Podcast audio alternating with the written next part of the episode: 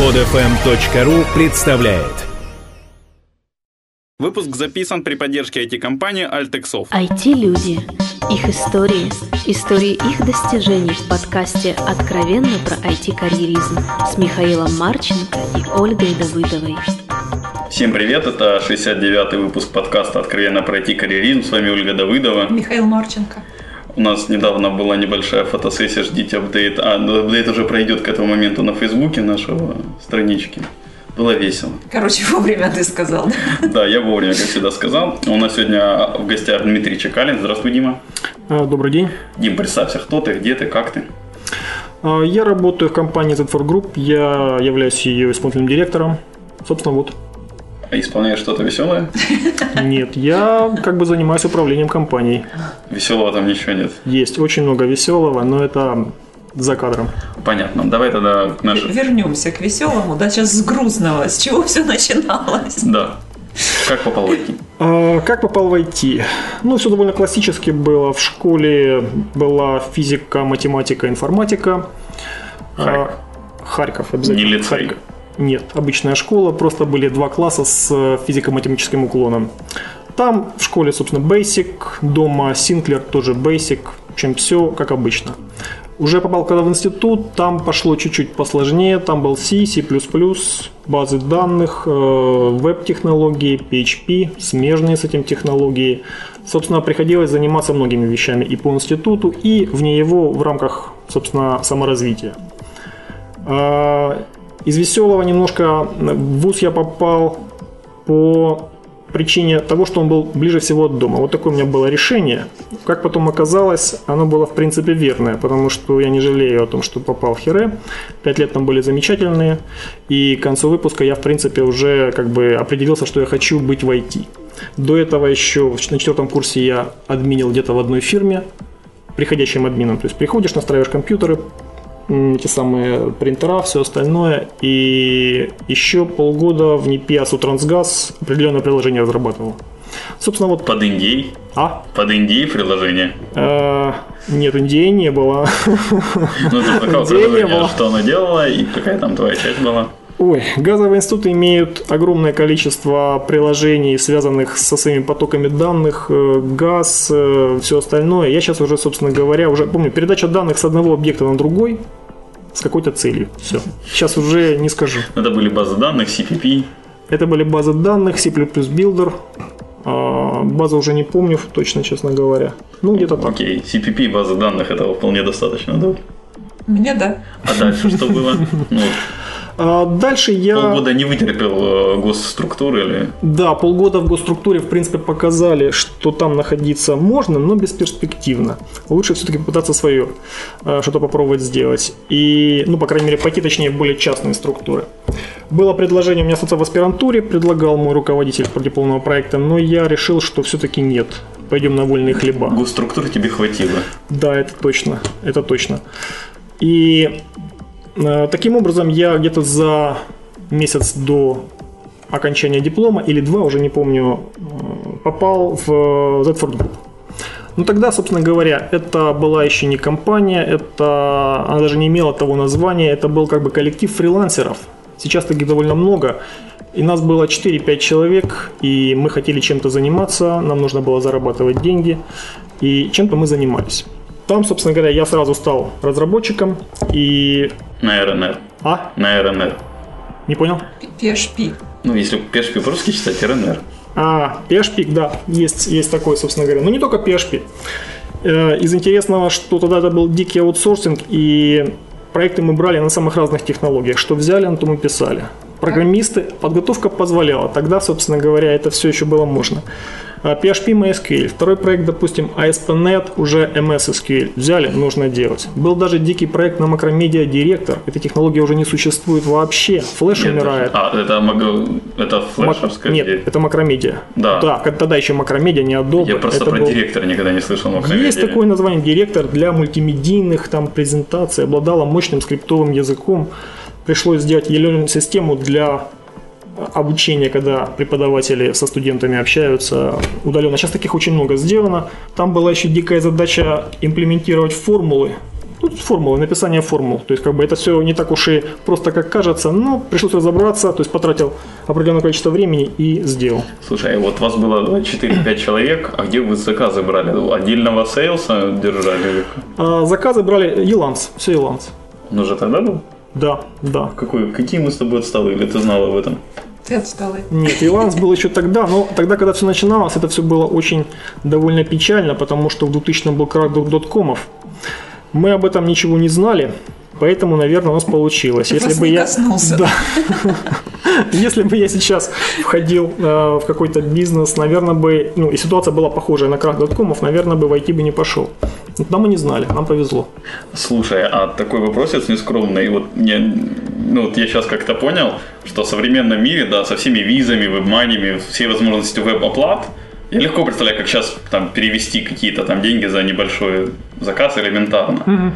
А тогда как деньги переводились? Ну да, тогда это была такая большая проблема. Ну, самый простой способ это, э, господи, этот Челноком? Western Union. Самый простой способ, но очень дорогой, как говорится. Да и объемы-то были очень небольшие. По сравнению с текущими объемами это было можно, в принципе, сделать. Второй вариант, в принципе, валютный платеж, банк, SWIFT перевод. Уже тогда можно было делать. Но это опять же, это идти в банк, ручками заполнять, ручками получать. Не да, клиенту нужно было это делать. Это вызывало дичайшее непонимание. То есть были проблемы, недоходы платежей, возвраты, все остальное. То есть приходилось все решать. Слушай, мне интересно, вот когда у вас там 4-5 человек, да, какой-то клиент сказал, нет, платить вам не буду. И что тогда делать? Просто сейчас, я там, когда уже у компании есть там и штат юристов, штат sales а, sales наверняка где-нибудь в Штатах сидит. Это как-то, ну, понятно, как это можно решить лучше. А тогда, когда ты никто ни при чем. Вообще были такие ситуации? А, ну, конечно, были, собственно, но не часто. По большому счету, э, что мы делали хорошо, но мы, в принципе, завершали проект. Это у нас было как бы неукоснительное условие сделать проект до конца. Но были и проблемы, потому что, как я говорил, дикий аутсорсинг, и иногда заказы поступали из серии, ну, чтобы было смешно, а, сделайте мне копию Еланса за 100 долларов. Ой, ну это и сейчас так. есть. Это и сейчас есть, сохранилось. как, делали? Да, нет, не делали, слава богу. Но тогда были еще глупые и молодые, иногда вступали в дискуссии, собственно говоря, о чем жалеем сейчас. Ну, говорили, что как, ну как за Не за 100, вы 100, что, за 200. собственно говоря, да. И, и не копию Еланса, а стартовую страничку, да. То есть примерно так. И, конечно, были неприходы. Ну что, собственно, то есть как бы с клиентом прекращали работать и все. Ну, то есть такой ущерб был, Был финансовый. ущерб. Да, ну как бы это было редко. А на жизнь хватало? На жизнь хватало, но э, по большому счету, если говорить, это был такой этап выживания. То есть, если представить то есть, саму ситуацию, то есть рейты небольшие, знания у людей, имеется в виду организационных, практически нет. Есть какие-то девелоперские навыки. Э, Клиентов нет, все нужно искать, доказывать, объяснять. Ну, как бы на жизнь хватало, но не могу сказать, что как бы сейчас ситуация лучше.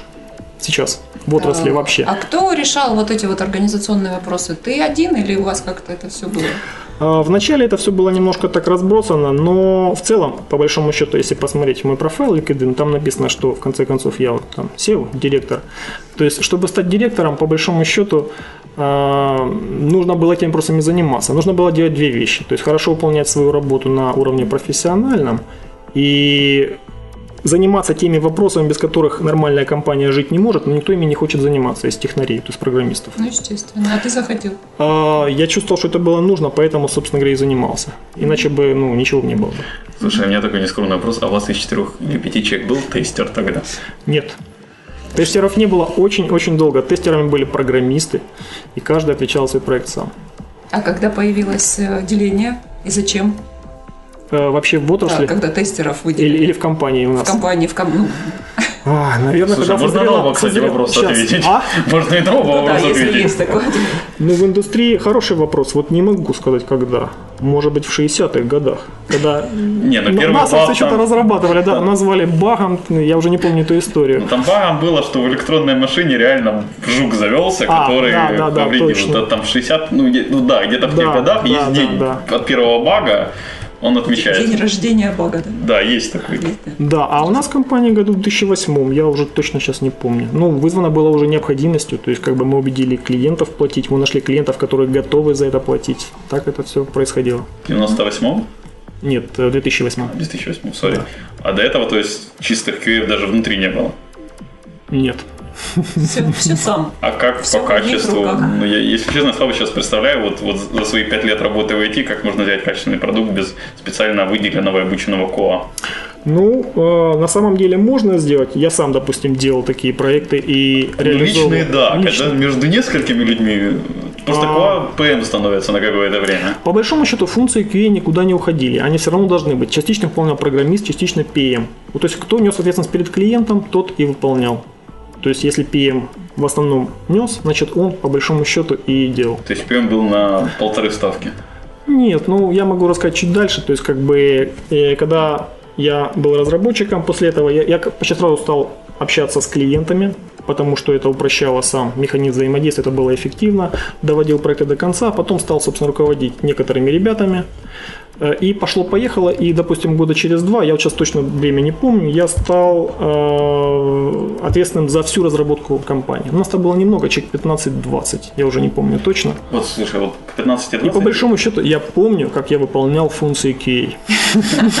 То есть ты брал на себя, я так я поняла, всю работу, от которой отказывали все остальные. Но если ты пишешь клиенту, и потом он находит очевидные ошибки в том, что ты ну, как бы, то есть ты говоришь, все готово, то есть смотрите, пожалуйста, ссылочка, вот то, то, то, то. Он говорит, ребята, вот тут не работает. Ты испытываешь определенный дискомфорт. В следующий раз ты этого не делаешь. То есть это самая такая сильная наука, ответственность воспитывается. Английский как? Где-то отдельно учился Где специально взял, да? или... А, нет, нигде не учился. К сожалению, я не научился ему ни в школе, ни в институте. И приходится доучиваться сейчас. А вот тогда, С когда начинал... как, да, общался? А, были, в основном были e-mail, скайпов еще не было никаких. Мне помогал отличный переводчик, который еще выполнял некоторые другие функции. Жена, То есть- что ли? Нет, нет, нет, нет, нет. А что жена? Ну, а было? Некоторые другие функции. Не, ну просто- Жена переводчика у многих айтишников есть. Просто писал, а, занимался другими вопросами, частично менеджер простые проекты. То есть другие вопросы решал. А, Я писал письмо на русском, отправлял. Он, у него великолепный английский, он переводил, я отправлял после этого заказчику, все было хорошо. Мой английский позволяет понять меня, но, конечно, он выглядит не совсем хорошо. Ты говоришь, в настоящем времени до сих пор так? Надо клиентов спросить. Я уже общаюсь с ними свободно и, скажем так, э, и устно, и письменно. Я просто не обращаю внимания на свои ошибки. Они, наверное, из вежливости ничего не говорят. Но понимаю. Слушай, да, тут такой вопрос. Но вот у вас было, когда опять вы начали работать, подозревая, вы никак не оформлялись там юридически, да? Ну, это абсолютно правильное Когда вас предположение. стало 15-20, вот ты говорил, там у нас стало уже 15-20, вы уже наверняка были оформлены как компания, какие-то договора заключали, наверное. Ну, не совсем так. До сих пор, э, как бы, у нас была классическая схема ЧП. Ну, Пока она, пока, пока она не стала, ну, неэффективной. Ну, опять вообще. же, ЧП, значит, договор какой-то был между Ну, какие-то да. Вот, когда и почему вы зарегистрировались как юрлицо или как ЧП? Это провокационный вопрос. Нас слушает налоговая. Конечно, для нее и пишем. Э, э, Мы зарегистрировались, когда в- этом уже пошла ну, реальная необходимость. То есть, когда, ну как это сказать, когда управление безналичными э, средствами стало быстрее, эффективнее проще, чем как это было раньше с помощью ЧП. Ага, понятно. Я То есть думал, это было вызвано необходимостью жизненной. хорошо, а когда вы начали расширяться, то есть искать каких-то людей, собеседовать, вот, я думал, это просто совпадет. Нет, это, это ну как, мы, мы, мы все время... ты думаешь, зависит от легализации? Я думаю, для, для, роста, для роста сотрудников очень помогает легализация. Ну, я так думал. Нет, не совсем, не совсем. То есть многие, ну, как бы знаю э, не многих, но ряд компаний в Харькове достаточно больших и крупных, которые... Блин, знал. Знал. Знал? И название не помню, вдруг налоговый действительно Причем есть названия, которые, в принципе, как бы, ну, то есть и по старинке работают до сих пор. По старинке это... Это, ну, лучше у них спросить. Окей, Я Ну, понял. как, получается? Хорошо, когда вот начали искать новых людей, расширяться именно? И почему? Ну, если а, брать этапы развития компании, то по большому счету у нас где-то с 2001 по 2009 шел период ни шатка, ни валка. То есть у нас за эти 9 лет было всего 45 человек. А причины такой ситуации, я не знаю. Наверное, возможно, сложно сказать. Может быть, не стремились, нас устраивало, что-то еще в таком роде. Но с 2009 мы начали ситуацию менять активно. Я инициировал изменения в компании, потому что как бы захотелось новых ощущений, роста, всего остального. И сейчас середина 2012 у нас 130 человек. То есть мы достаточно кардинально. Давай, давай, давай сейчас вот 2001-2009 вернемся немножко давай, назад. ну. Я, я еще хочу там спрашивать, ну то есть Я, мне просто интересно, а вот помнишь свое первое собеседование, когда собеседовал первого человека в компанию? Нет, к сожалению. Я, не, я просто свое первое помню. это, я не буду палиться, что там было дополнительно в этой истории. А, ну вот вообще, на что обращал тогда внимание на собеседовании, если помнишь, или сейчас? Во- Вообще собеседования А, были? На что Как- обращал? Нет, как конечно брали? же были. На что обращал, могу четко сказать. То есть на- обращал внимание четко только на технические навыки, только на технические и все. В этом, в принципе, одна из ошибок. То есть блондинка с третьим размером глаз, она не имела шансов, если она не знала ассемблера. Ну, да? где-то так, да. Но Так- такая задумчивость в глазах Димы. Сейчас имеет шанс просто, да? ну просто вопрос такой, так нестандартный, сбивает с толку, я думаю даже. Ну, то На есть собеседованиях бывало, вот делал такие вопросы сам или нет, которые сбивали с толку? а, приходилось иногда. Это Ну, ты меня понимаешь. А, ну да. Но я уже давно их не провожу, то есть э, немножко отошел от этого вопроса. Но раньше проводил, проводил. То есть технические навыки раньше были очень важны. э, Потом пришло понимание, что все-таки самое важное – это отношения между людьми, между клиентами, в комп- ну, то есть в компании между людьми, с клиентами. И об этом говорят все гуру менеджмента, которые были, пишут книги, э, выступают на семинарах. Э, Учеба мне как технарю, вот именно это давалось очень тяжело, потому что я думал, что нужен подход только с, точки, с тех- с технической точки зрения. А Вот умеет человек программировать там или что еще делать, или не умеет. И неважно его человеческие качества, как там у него дома в семье, что-то еще в таком роде. Сейчас, в принципе, многие аспекты человеческие учитываются, и в этом есть определенное изменение подхода в компании, с, если брать вот прошлое и текущее. Ну, Когда ты- смотри, э, есть же такая, ну, поговорка, не поговорка, типа, хороший человек – это не должность, а все-таки технические скиллы определяют э, ценность э, человека для компании. То есть то количество денег, которое он заработает для всех, ну, и для себя в том числе. Да, безусловно, безусловно, так и есть. Но, скажем так, обращать внимание на его человеческие качества в том числе, это ну, крайне важно.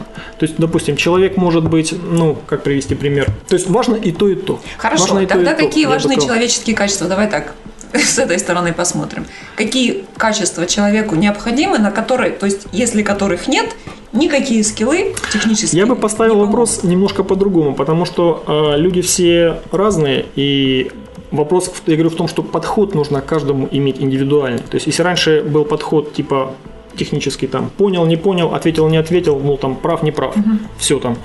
А на текущий момент смотрим, почему человек так ответил или не ответил, почему а, он так прореагировал, может быть, что-то не так, может быть, допустим, ситуация как-то неправильно воспринимается самим руководством. То есть мы смотрим уже на общую ситуацию и вообще мы себя позиционируем как друж- дружественный работодатель, дружественная компания. Мы об этом еще да, поговорим. и в этом как бы есть и суть подхода. Если подход найден, то любой человек, То есть вы так, раскрывается, любого, раскрывается. если вы в состоянии его понять, правильно я поняла? Ну, что-то в таком роде. Мы стремимся понимать. Ага. Да. То есть не берете человека только в том случае, если вы ну, не понимаете его по каким-либо причинам. Нет, ну технические скиллы тоже важны, собственно говоря. Если, то есть в основном, конечно же, эм, тут сложные вопросы. Вот так не ответишь, сегодня на очень самом деле. Да, сложно Тему затронули, мою любимую. Да, тема, я могу сказать, реально, то есть э, очень интересная, потому что э, мне эта наука давалась очень тяжело. Думаю, какие отношения? Зачем это? Что это такое вообще? Он письмо написал, мол, сделай это и все. И все должно быть понятно. Но на самом Взрослые деле все не деловые. так. Все не так. Нужно уметь общаться, находить подход. Как, как- ты там учился? Да, как тебе удалось все-таки? А на шишках, которые зарабатывал в ходе взаимодействия. У нас как успехи, связанные с изменением отношений, так и неудачи, допустим, и с клиентами, и с сотрудниками, связаны именно с э, не совсем хорошим отношением То есть к ним клиентов, правильно? Был, да. Причем таких хороших клиентов Ну, слава богу, не мега хороших, но Ага. было. было, да? Это печально. Было, что жалко. Хорошо, а мы можем уже прийти к дружественным технологиям? Откуда возник этот? Я еще один Еще хорошо. хочу. Когда перестал заниматься собеседованием? То есть понятно, что вот я понял сначала А, роста. Где-то в 2006 году, когда я понял, что я эти функции выполняю очень посредственно, и нужно создавать HR-департамент. Окей, а тогда вот второй вопрос с этим связанный. Но вот есть же, по сути, команда, с которой ты работаешь напрямую, да, там директор, HR какие-то, там часть PM, синьор Ну, PM. топ-менеджмент, да. Вот от их ты собеседуешь, нет? Или ты доверяешь уже HR, с которого, которого когда-то выбрал? Задача, которую не может руководитель делегировать, это подбор и расстановку людей по местам. Их обязательно собеседую и принимаю в них участие в этом вопросе. То есть такие сейчас собеседования проводишь? Кстати, да. Правильно. Поймал. Точно, точно. И на Ну, что, это... и на что сейчас обращаешь? Вот, вот на топ-менеджмент, на, ну, я, насколько понимаю, собеседование топ-менеджмента, да, там и middle девелопера, там или middle QA, даже PM, оно, наверное, отличается, причем сильно. Ну, скорее всего, потому что как бы требования к руководителю немножко другие, чем требования к специалисту. То есть у руководителя должна, ну, как бы... Я думаю, даже у руководителя PM и топ-менеджера, э, ну, мне кажется, и, может, не прав, конечно, разный уровень ответственности. Разные, но близко схожие, собственно, к этой ситуации. То есть, если брать уже топ-менеджмент, конечно, там собеседование проходит не раз, приходилось делать раза три, и общение все время идет по определенному циклу, то есть один уровень взаимоотношений, второй, третий. То есть важно, чтобы было взаимопонимание. То есть очень важно, чтобы человек, который приходит на позицию топ-менеджера, чтобы он понимал цели компании.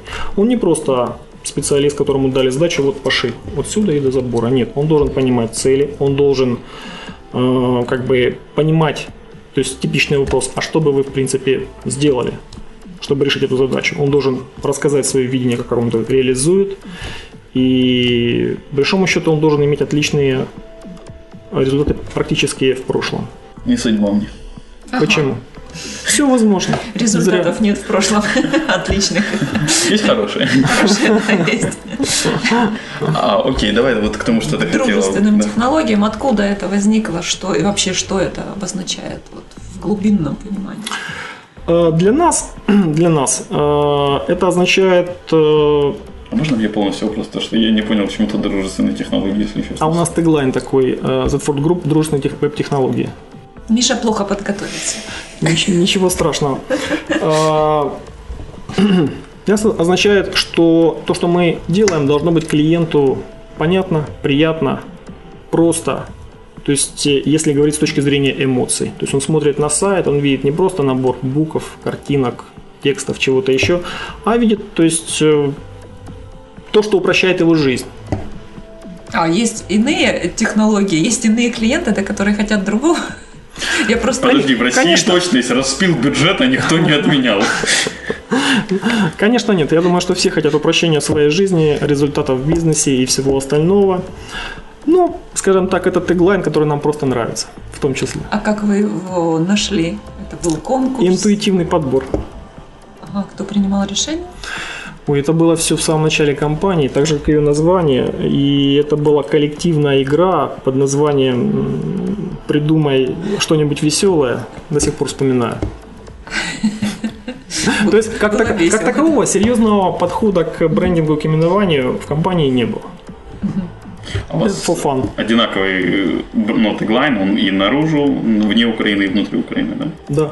И там, и там на русском? Нет, почему на английском? На английском. всё. Friendly Web Technologies. Окей. Кстати, а почему, вот ты же рассказал, что начинал с разных не только с веба-технологий, почему сейчас вы тогда вот сконцентрировались на вебе? В самом начале, то есть, э, когда я уже говорил, был немножко дикий аутсорсинг, и мы делали вот любые заказы на любых технологиях, потом впоследствии пошли немножко специализироваться. Большинство клиентов, с которыми мы работали и развивались, это были ну, веб-ориентированные, поэтому мы пошли в этом направлении. Плюс веб нам очень нравился, это перспективная ситуация. А, из веба это сейчас у вас только РНР или еще что-то? М? Из веба у вас сейчас только РНР или еще что-то? РНР, это, конечно, русское слово название. лучше. Э, PHP, ASP.NET, э, в принципе, из веба это все. А По не из веба? Не из веба, ну, господи, э, с любых э, подпроектов, которые э, подхватываются там веб-сайтами, в принципе, есть. Есть немножко мобильной разработки, но очень немного. Есть немножко флеша. Ну, вот так. Ну, флеш я, насколько понимаю, в рамках вебной. Димка, Да, есть какие-то вот любимые клиенты, которые с вами уже вот годами? Да, есть один клиент, с которыми, с которыми, точнее, с которым мы выросли и с которым и он вырос с нами. Вот так вот можно сказать. Мы познакомились где-то ну, когда же это было? Лет шесть назад он вышел на нас с одним простым заказом сделать ему флеш-баннер. Сейчас у него в Нью-Йорке компания чек на 100, и мы у него ключевой Супер. исполнитель. А тогда, когда выходил с одним баннером, было сколько? Он один был. Охренительный рост. да. Да, обалденный рост, это точно. А, Слушай, вот ты задавал эту тему сейчас в разговоре, там, я не помню, минут 10-15 назад, и вот как- перед тем, как мы готовились, тоже упоминал, что вот у вас было там до 2009 45 человек, сейчас у вас там 130, по-моему, ты говорил. Да. Вот мне когда-то Оля давным-давно рассказывала, что хороший контролируемый рост компании – это 30% в год. Что-то такое Это- было? это так? А- Охотно верю, если я такое говорила. Уже трудно от- открещиваться от этого.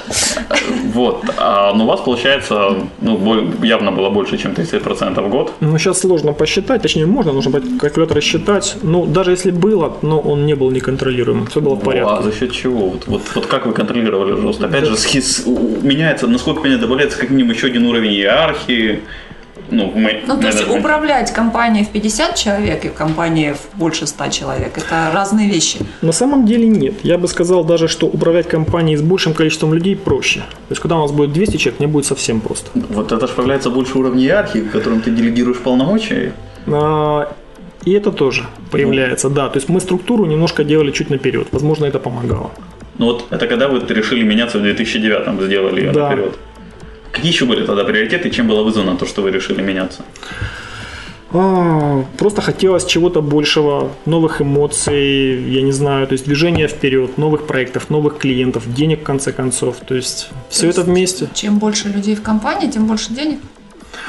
Ну, в аутсорсинге, в принципе, это так. А расходов же ж тоже больше. Ну, если, если, если- А? Я думал, в аутстаффинге. Ну, в аутстаффинге, людей, в аутстаффинге, в аутстаффинге это вообще 100%. В аутсорсинге, если грамотно управлять, то тоже да.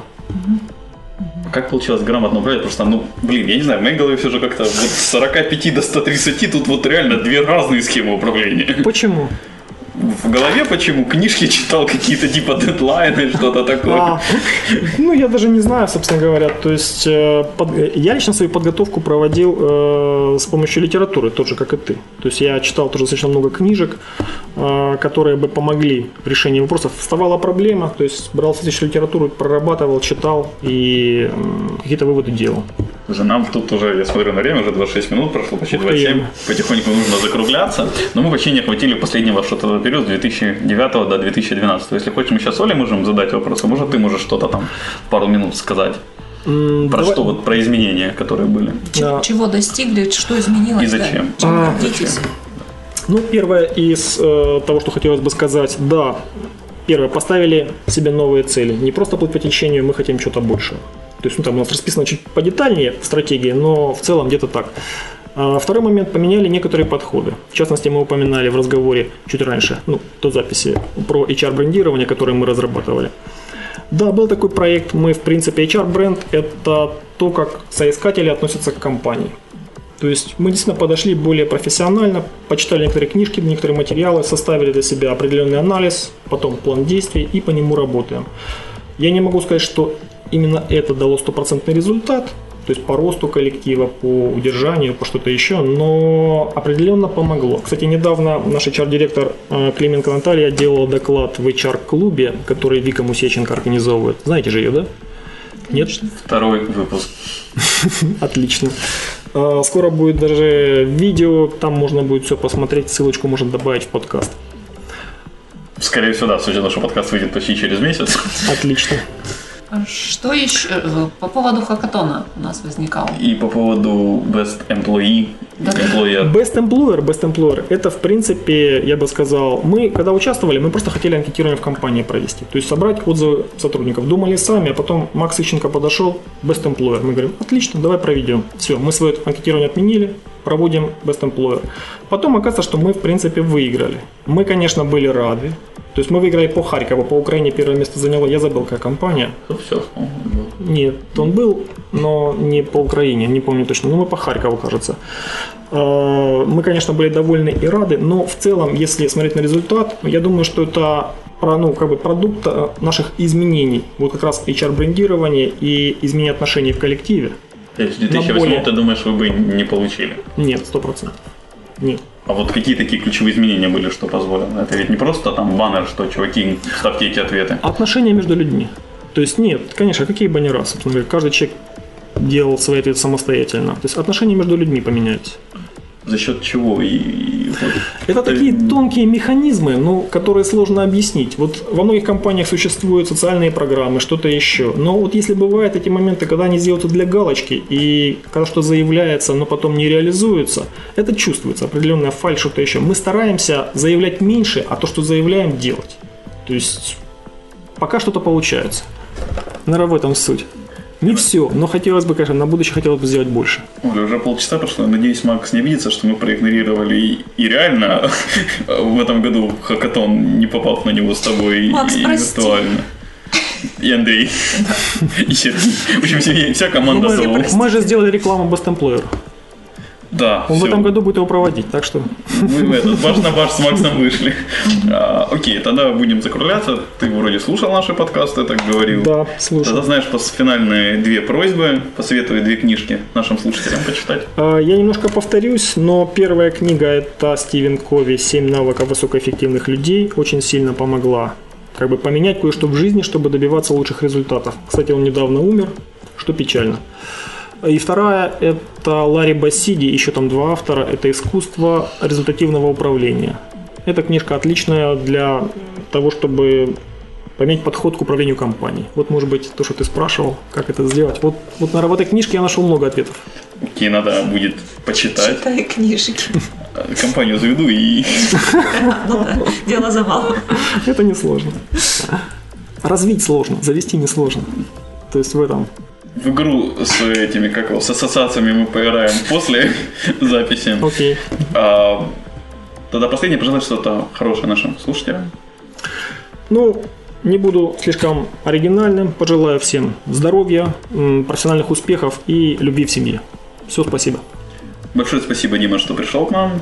Большое спасибо слушателям, что слушали нас. Всем спасибо. Все вопросы и пожелания мне на почту шами 13 собака Всем спасибо, всем пока. Пока. Пока.